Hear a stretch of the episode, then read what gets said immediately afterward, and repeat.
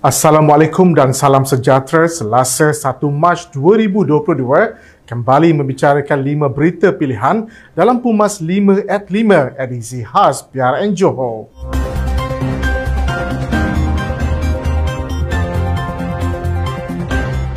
Barisan Nasional hari ini secara rasminya melancarkan manifesto 5 tahun bagi menghadapi pilihan negeri Johor pada 12 Mac ini. Dalam manifesto itu, BN menyenaraikan satu matlamat utama, lima ikhtiar lima tahun dalam buku ikhtiar BN Johor untuk kestabilan masa depan yang dilancarkan hari ini.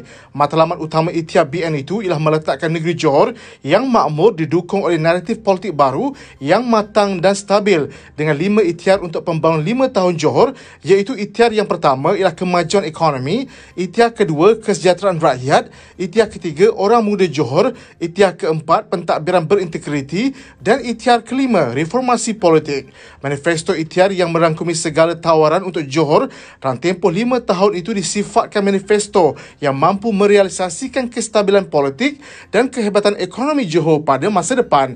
Pengarah pelerai BN Johor yang juga timbalan pengurusi BN, Datuk Seri Utama Muhammad Hassan yang melancarkan berkata, manifesto ikhtiar BN Johor untuk kestabilan masa depan berdasarkan keperluan rakyat Johor yang berkehendakkan sebenar-benarnya. Sebagai kelangsungan kepada tema ikhtiar BN Johor untuk kestabilan masa depan itu, BN mengangkat aku janji yang sekaligus menjadikan ikhtiar kepada rakyat Johor dengan berpandukan lima ikhtiar untuk lima tahun pembangunan negeri Johor. Dalam pengumuman itu turut dihadiri Menteri Besar Johor, Datuk R. Hasni Muhammad dan Setiausaha Agung Barisan Nasional, Datuk Seri Dr. Zamri Abdul Kadir. Majlis Pelancaran Ikhtiar BN Johor itu turut dihadiri pemimpin-pemimpin Komponen BN dan 56 calon-calon yang bertanding bagi kerusi Dewan Undangan Negeri Johor Johor pada kali ini.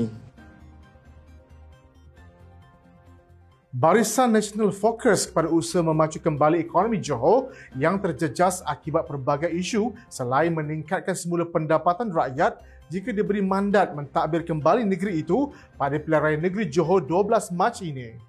Pengurusi Badan Perhubungan UMNO Johor, Datuk Nur Jazlan Muhammad berkata, fokus BN ialah memakmurkan semula ekonomi dan menjadi intipati utama parti sepanjang berkempen PRN kali ini.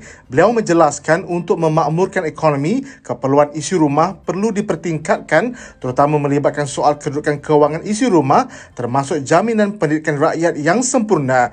Justru itu Nur Jazlan berkata, BN perlu meletakkan matlamat utama parti itu dalam memperkasa ekonomi ekonomi dan pendidikan rakyat yang menjadi teras kepada kemenangan BN pada PRN kali ini.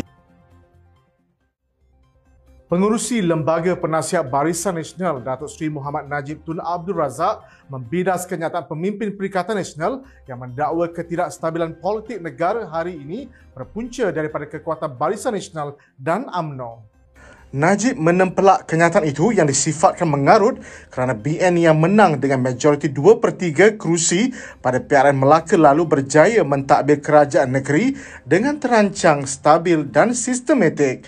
Katanya lagi, selama 9 tahun beliau menjadi Perdana Menteri, kadar pertumbuhan ekonomi negara meningkat dan tertinggi dalam kalangan negara ASEAN dan menunjukkan peningkatan berusaha Malaysia dari 1,900 mata berbanding 1,500 mata hari ini.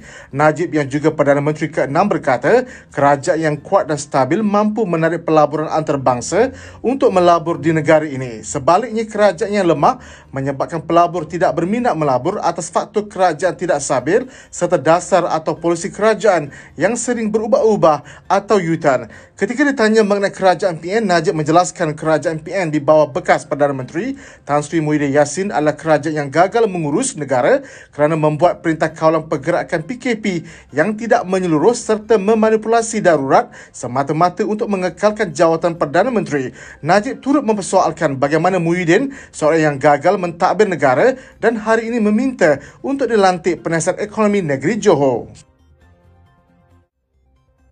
Pengundi pilihan raya negeri Johor dinasihatkan tidak mensisiakan untuk mengundi Barisan Nasional dalam membentuk kerajaan negeri pada 12 Mac ini.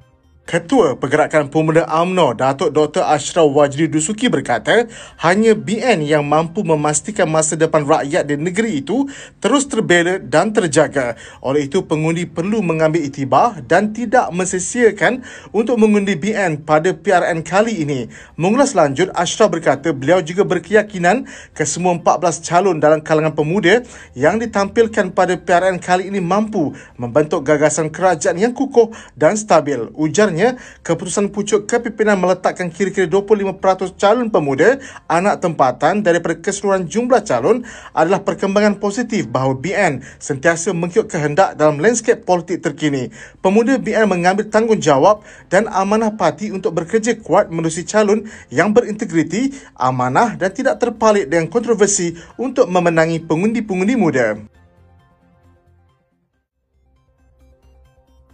Tenaga Nasional berhad menasihatkan parti politik supaya tidak memasang bahan-bahan kempen di mana-mana premis dan perpasangan elektrik milik syarikat itu sepanjang tempoh berkempen pilihan raya negeri Johor.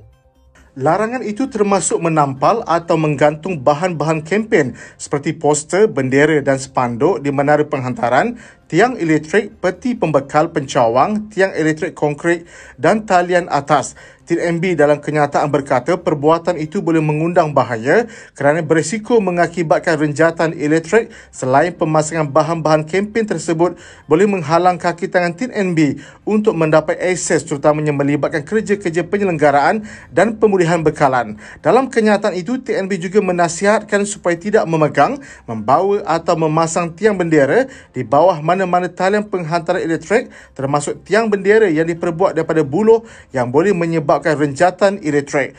Di bawah peruntukan Seksyen 37 kurangan 10 Akta Bekalan Elektrik 1990 Akta 447 pelaku boleh didakwa dan jika didapati bersalah akan didenda tidak melebihi RM25,000.